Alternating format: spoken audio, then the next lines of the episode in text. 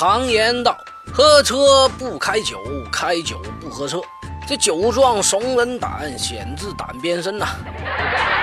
如今的法律法规以及相关部门对交通违法行为都采取的是严惩重罚的态度。开车上路的闯个黄灯比涉了黄都还要心惊胆战呐。更别说谈之色变的酒驾、醉驾。但总有不怕死的要去越这雷区。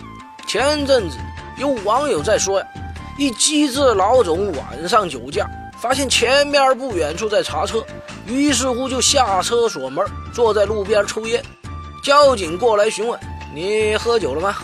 老总点点头。交警又问：“喝了酒还敢开车？”老总说：“我没开呀，是司机开的。”交警转了一圈，不见司机，便问道。人呢？老总摇头。他一看到你们查车，气不打一处来。交警三更半夜的不在家陪老婆孩子，又出来瞎折腾。老子一听就很训他，他不服。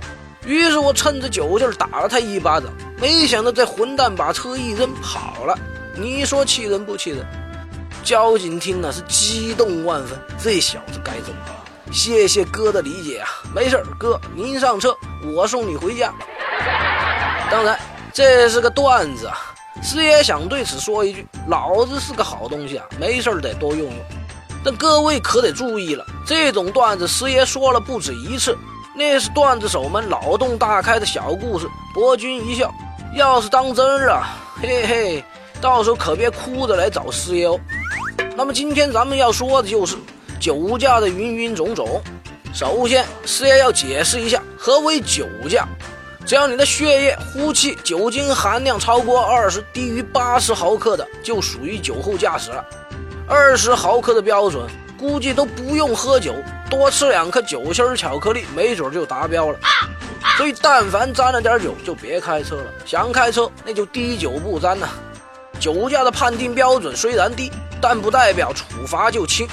一般情况下要被扣十二分，驾照扣六个月以及罚款。所以当您决定下那口的时候，可得好生的掂量哦。说完酒驾，再说醉驾，这是一个很严重的刑事问题。某些大口吃肉、大碗喝酒、闭眼开车的好汉们可就要问了：只知道杀人放火那是刑事问题，怎么开个车也上刑呢？我是开车的，又不是偷车的。大家稍安勿躁。当您的血液、呼气酒精含量超过八十毫克的，那就算醉酒驾驶。而醉驾涉嫌构成刑法中的危险驾驶罪，因此要被追究刑事责任。所以，醉驾是犯罪，醉驾是犯罪，醉驾是犯罪。重要的事情，直接说三遍。相对于酒驾，醉驾会被吊销机动车驾驶证，并且五年内不得重新领证，并处以罚金。然后还有一至六个月的小黑屋生活呀！大家要知道，犯了错就得受罚，这是真理。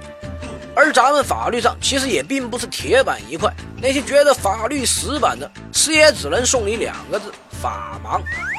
不说别的，单在处罚形式上，法律就采取了多样灵活的规定，有从重和从轻之分，酒驾、醉驾也不例外。那么哪些情节会给您带来从重处罚呢？首先。逃避、拒绝、阻碍公安机关依法检查的，让你吹个气儿吧，你扭扭捏捏、千呼万唤的；或者把自己当个打气筒，一口气吹一个小时，愣要把测量仪给吹爆的；亦或是以天为被，地为床，直接地上一躺，谁叫也不让。这些都是典型的从众情节啊，请勿模仿哦。然后您要是不长记性，屡教不改。或者就是喜欢喝点小酒出来找刺激，那么这种有前科的又被抓了个现行，那您就心安理得接受更重的处罚吧。还有，在高速公路上、城市快速道路等等，凡是这种极易造成重大交通事故的地方，酒驾、醉驾，那也属于加重情节。另外，您要是觉得酒驾、醉驾还不够刺激，再加点无证驾驶、超员、超载、超速等等的。那相应的处罚肯定对得起您这种超人 Superman。谁叫咱玩的就是刺激呢？是不？此外，除以上所说，如果您在面对检查时压制不住自己的洪荒之力，使用暴力、威胁等方式抗拒阻挠检查的，那还可能涉嫌妨碍公务罪，算上醉驾，数罪并罚。就算您爸是李刚，照样也得进去。最后，师爷想说，其实法律的严惩并不是唯一目的，更多的目的是在于威慑和抑制违法犯罪。酒驾、醉驾属于危险的驾驶行为，别以为现在的小惩小罚，甚至关小黑屋都不算什么。等到真的出了大事儿，痛苦的可能就是一个甚至多个家庭。师爷从没见过或听过哪个长期酒驾的人最终是安然无恙的。所以您喜欢大碗喝酒、大口吃肉、快意恩仇，那就别做追风的汉子了。就像师爷开头说的。喝酒不开车，开车不喝酒，各位老司机要三思啊！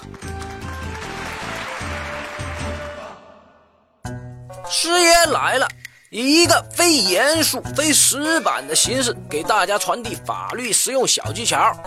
节目的题材来自于网络或真实案例，并由签约律师师爷团提供审核意见。欢迎小伙伴们积极正面的吐槽或跟师爷交流各种生活琐事的法律问题，师爷会尽快在第一时间内根据专业人士的意见为您献上轻松易懂的各类点子和主意。